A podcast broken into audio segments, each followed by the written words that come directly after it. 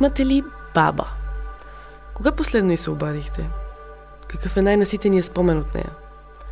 Моята веднъж, когато страдах от разбито сърце, се ядоса и ми каза, мъж и кръв да сере, ще му казваш, че череши е ял. Шегата оставяме на страни колко е важна родовата памет и прекрасното чувство да имаме жив пример от миналото. Кое взимаме и кое оставяме. В този епизод с Георги Налджиев ще се опитаме да стигнем до дъното на Желка. Документален перформанс за пренасене на памета във времето и изследване. Здравей, Георги! Здрасти, Георги Налджиев. Налджиев? Да. Добре. Аз, аз как те нарекам? Налджиев. Аз... Ударението на За първи път го чувам. Так, стори ми се доста интересно да го кажа по този начин. Добре. Ви затова. Аз си казвам Стефани, не Стефани. Добре, Стефани. Ето, слагаме ударенията на правилните места и започваме. Как се казва баба ти? Баба ми се казва Радка, а другата се казва Натка. Това е страхотно. Да. А, има ли нещо, което една от тях ти е казала, когато си бил по-малък, което ти си запомнил до днес и е провокирала тази твоя ретроспекция? Тук щеше да е хубаво да кажа нещо велико, но истината е, че нищо не помня. Сестра ми нарича тази моя черта, че имам бяло, бяло петно за миналото. А истината е, че не подобно нещо провокира този перформанс и този процес за мен. По-скоро това беше следствие от едно мое търсене, от едно мое изследване на мен самия, на моята природа, тъй като в а, търсене на себе си, в а, изследване на а, това кой съм, търсене на идентичност, нормално започнах да се обръщам освен към себе си и към най-близките си, а именно майка, баща, сестра, баби, дядовци. А, моите дядовци починаха отдавна и аз нямах възможност, за съжаление, да говоря с тях като пораснал човек. Но пък за сметка на това бабите ми все още са живи. Те са много възрастни, на по 83-4 години. И използвах тази възможност а, да поговоря с тях, за да опозная родословното си дърво и да разбера от, откъде идвам тъй като според мен семейството е изключително важна част от а, характера и от а, природата идентичността на всеки човек. Използвах най-възрастните, до които мога да стигна, за да си поговоря с тях за живота, за любовта, за смисъла, за смъртта също така. А, тъй като според мен е изключително любопитен и деликатен момента, когато всъщност ти си на края на живота, нали, правики ретроспекция на своя си живот, ти правиш тази ретроспекция на база годините, които си живял. И когато ти си на 30, правиш ретроспекция на 30 години. Но когато си на 80 и си с ясната а, представа за това, че всъщност ти имаш повече минало, отколкото бъдеще, е много любопитно какво имат да кажат тези хора. Аз, честно казано, започнах този процес по-скоро от любопитство и любов към тях, отколкото с ясната представа за представление, перформанс, спектакъл. Но в последствие, тук е нали, много важно да кажем, че това е документален перформанс, който е базиран на разговори, които аз записвах с а, своите две баби, и както казах, аз започнах това а, по-скоро от любов и търсене на родовата си памет, отколкото с ясната идея за представление. В един момент обаче се натрупа доста материал. Аз а, записвах тези разговори в продължение на година и половина, може би. И идвайки от... А, аз съм част от а, студио за документален театър Vox Populi. Имам опит с документалния театър – в един момент си казах, ма всъщност... Но то е страхотно. да, всъщност защо да, а, да не разкажа тези истории. Някак си като естествено стечение на обстоятелства да се получи, по-скоро отколкото целенасочено а, така, с ясна цел, че ще правя представление. И когато се не събраха тези разговори, и започнах да ги преслушам, всъщност установих, че има че има една особена красота и нежност в тях. И реших да направя перформанс, който е първи мой в интерес на истината. Той е авторски, самостоятелен. Всички решения, които съм взел, са мои. И е голяма любов и вълнение за мен. От една страна, защото е първи самостоятелен такъв за мен, от друга страна, защото е толкова личен. А, то ще бъде в студиото на Топоцентрала. Разкажи ми за този твой избор. Защо избрате там? За да бъде точно именно лично и а, по-задушевно или... Да, а, мисля, че всъщност две са причините. Едната причина е точно това, което казваш ти.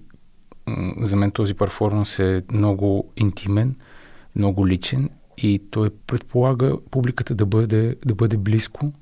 За мен това е много важно. И ми трябваше пространство, което е такова. Трябва ми пространство, което е равно също така.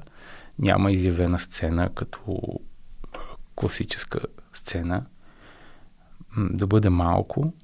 Аз честно казано, мисля, че това е първият такъв, който се случва в зала 4. Абсолютно, да. А, но е перфектният за Желка и съм сигурен, че може да бъде перфектен и за други представления. А какво означава Желка? Както вече казах, Желка е базирана на разговори с бабите ми. Аз съм роден в град Петрич. Те живеят там. Желка от петрички диалект означава костенурка. Знам също така, че в източната част на България се нарича Желва. Така че Костенурка означава Желка и за мен това е, това е най-доброто заглавие, защото баба ми използва много този епитет и тя за мен наистина представлява една костенурка, един динозавър, който все още бавно а, крачи из нашия свят и аз се радвам, че имам възможността да хвана тези надявам се не последни, но истината е, че са последни моменти от, от нейния живот. И да ги споделя с останалите, тъй като намирам една и красота, и може би запазване на фолклора по някакъв начин, тъй като нещата, които тези хора разказват, разбира се, са неща свързани с техния живот. И когато те са на 80 и години, се сещате, че разказват едни истории, които са много далечни за нас в момента и са любопитни. Аз, честно казано, съм много а, доволен и щастлив от а, факта, че всъщност нещата, които тя казва, са с много добри примери и препратки от миналото и настоящето. И може би повечето зрители и слушатели биха си помислили, че перформансът е с оплакване на настоящето и по някакъв начин а, много сериозна носталгия към миналото. Аз бях много щастливо изненадан от факта, че всъщност това, което тя казва е, че колко по-хубаво е в момента и примерите, които, са дава, които дава, са много чистички и простички. Няма в момента да, да разказвам много за самите примери, но всъщност това, което установих е, че от любопитство към миналото от моя страна всъщност се роди някаква възхвала на настоящето и на живота в момента, което е много хубаво.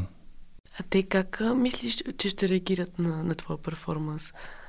А, на това, което ти си създал от техните разкази? Те всъщност видяха перформанса, тъй като аз го изиграх в Петрич. За мен беше много важно първия път, който го изиграя да бъда пред тях.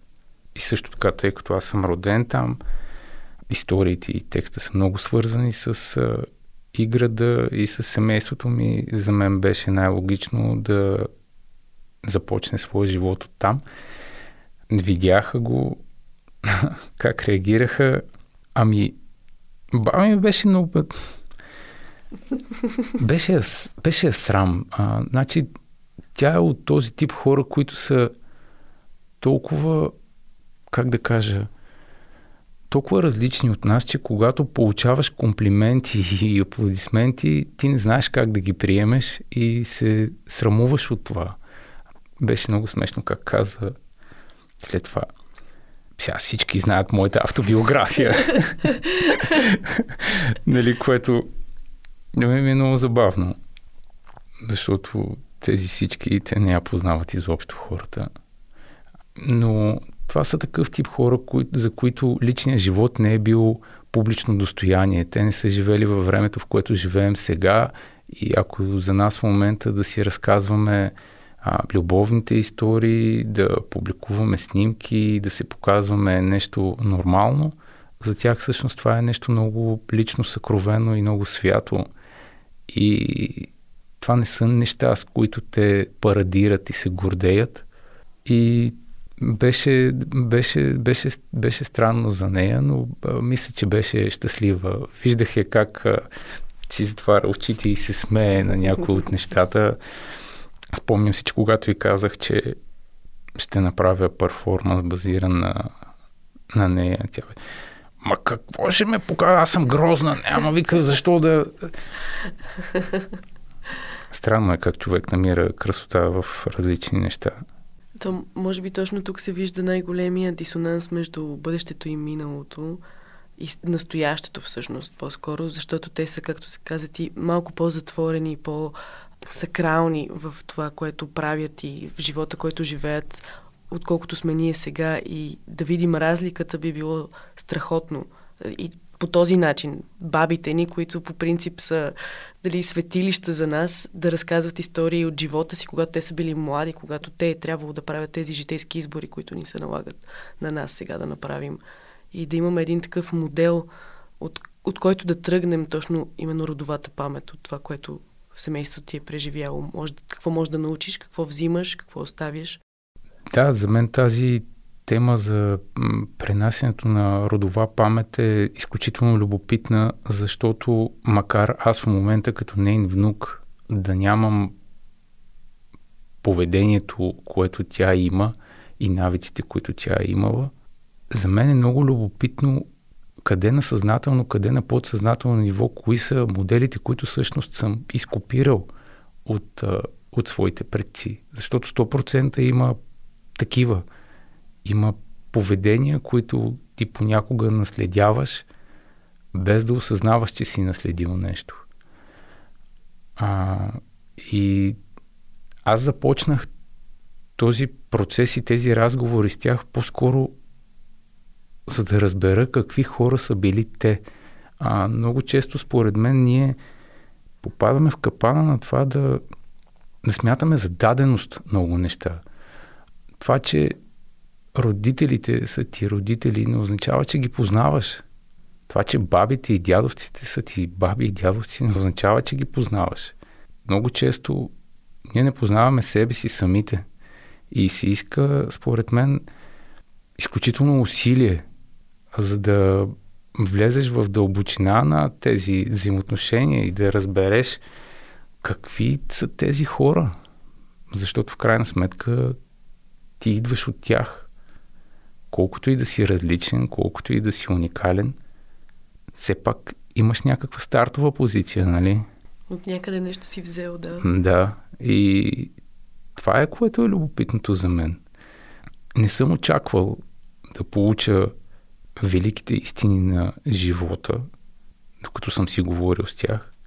По-скоро ми е било любопитно да ги опозная, да, да разбера как се е стекал живота при тях а, както казваш ти, кои са изборите, които са направили и са ги оформили като хора, как са стигнали до там, че днес аз да съм техен внук. И така, всъщност, така, така, се, така се случи целият, целият перформанс. За мен е много хубаво и чисто точно това, тази нефиксираност в а, това, че търся нещо. Нямаше тази задна мисъл, аз сега а, искам да те използвам, за да получа нещо, за да постигна някакъв резултат. Може би ако бях тръгнал така, по друг начин щяха да се стекат нещата. То в един момент имаше и този, нали, когато вече окончателно бях взел решението, че ще работя по този, по този начин и че правя перформанс базиран на, на тези разговори. Аз вече имах доста натрупан материал, но продължих да си говоря с тях и да записвам. Вече с ясната цел какво ще направя. Истината е, че почти всичко в крайният текст на перформанса е от преди да знам, че ще правя нещо такова. В смисъл, след това нещата просто почнаха и да се повтарят и да... Вече може би бях на друг етап. А т.е. вече мислих за визуално как ще изглежда всичко по-скоро, отколкото текста. За щастие имах много хубав текст от преди това, а пък и може би точно това, което казах, че то се е получило като някакво следствие от някаква моя чиста помисъл. Да, от чистото любопитство. Да, а не от а, преследването и търсенето на крайния резултат. Ако не сте чували прости и искрени съвети за живота, заповядайте на 8 март, един чудесен празник, в който можем да се насладим на нежността на миналото и да очакваме бъдещето. В студиото или зала 4 на Топоцентрала запознайте се с Желка. Очакваме ви.